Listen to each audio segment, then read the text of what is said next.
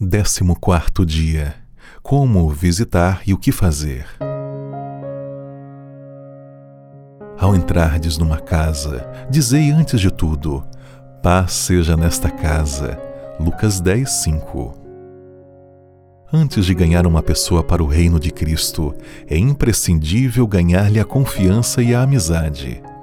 A visitação é uma das melhores maneiras de alcançar esse propósito. Na visitação, além de desenvolver e fortalecer a amizade, você também terá a oportunidade de interceder por seu amigo em seu próprio lar e ajudá-lo em suas necessidades. Marque com antecedência um horário com seu amigo de oração. Seja pontual e breve na visita. Ao chegar, demonstre interesse por todos os membros da família. Manifeste simpatia, atenção, bondade e amor. Jamais visite pessoas do sexo oposto sozinho ou critique outras religiões. Nunca faça perguntas indiscretas e não fale demais.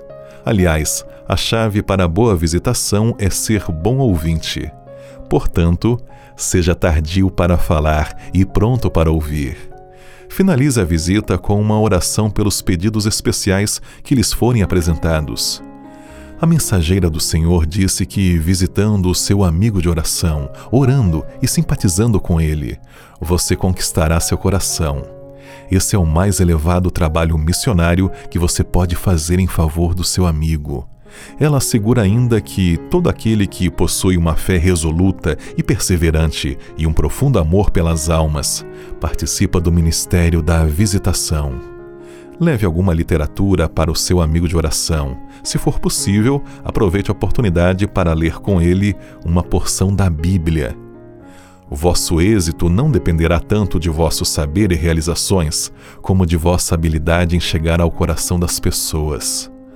Como observou Mark Fielding, você só será bem-sucedido no seu evangelismo pessoal caso cultive com o seu amigo de oração um significativo relacionamento por meio da visitação pessoal.